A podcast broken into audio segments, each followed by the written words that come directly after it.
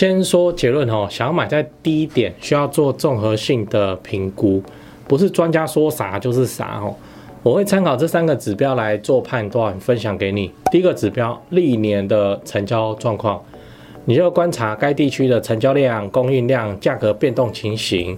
哦，当交易量跟价格同时上升的时候，这可能就是购买的好时机。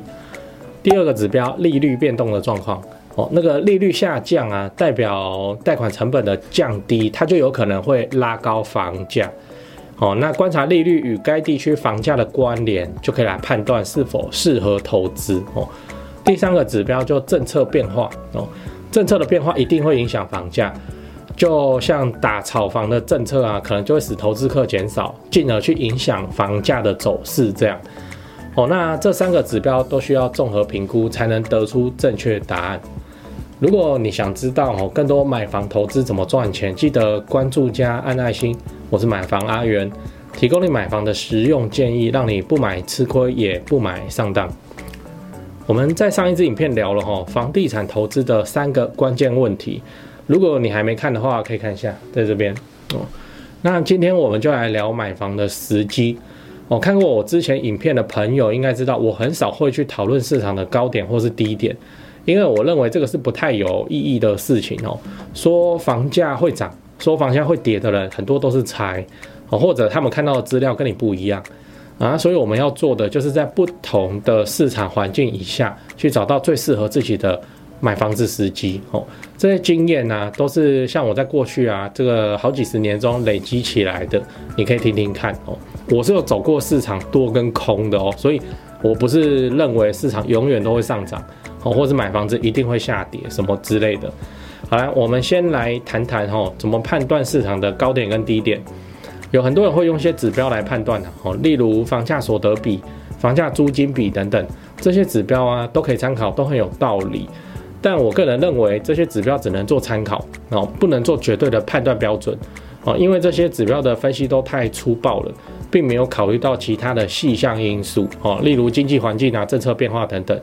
就好像你看一个妹子腰很细哦，胸部很大，搞不好人家就是穿束腰跟放一堆水饺哦，那没有脱下来之前谁都不知道，所以我们不能只看这些指标哦，还要考虑其他因素。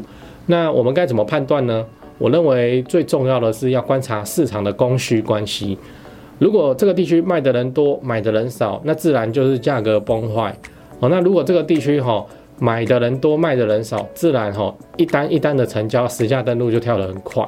所以我们可以透过观察供需变化，我来判断市场的高点低点。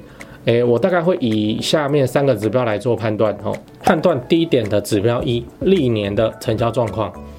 诶，我会观察两个指标，该地区的成交量哦，供应量跟价格变动。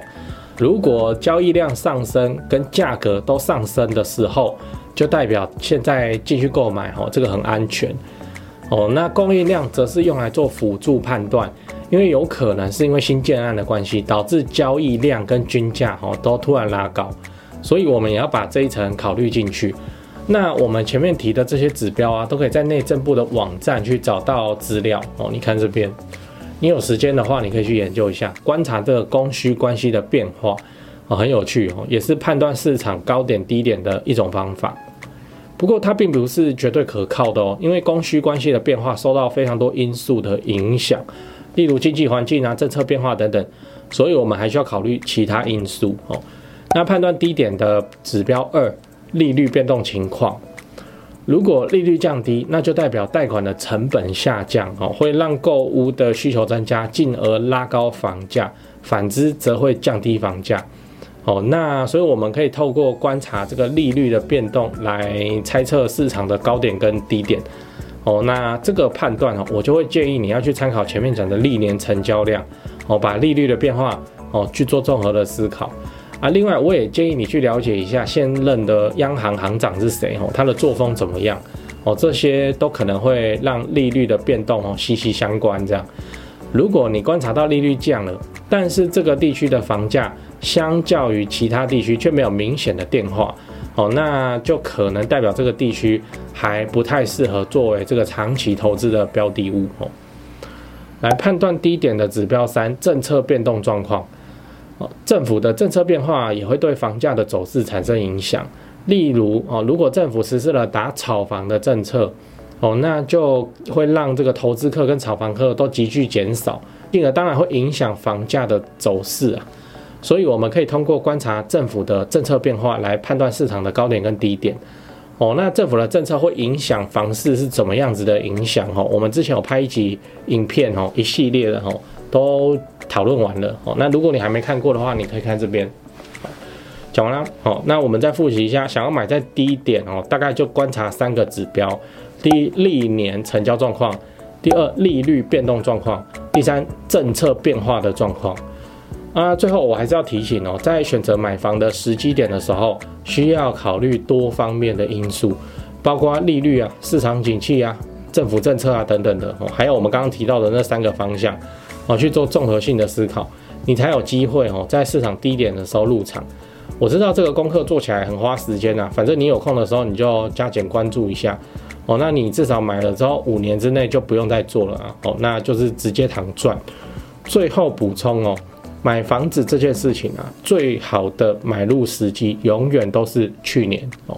像前年有买的哦，这个去年都在笑啊，去年有买的今年都在笑哦，同样的道理。不过也不要过于乐观哦，因为房子是会跌价的哦，只是说它涨就涨很多年，跌也跌很多年哦。那以近期来说，我们遭遇到的是涨很多年的这个阶段哦，周期很长啊。导致我们身处在其中的三年五年哈，那我们看市场，我们觉得说哦，这个房子怎么都一路向上，只涨不跌哈，这是不对的哈，还是要谨慎以对哦。那我真的是建议啊，你有自住啊，或者是长期收租的需求啊，那你要买房子，你再买这样就好了。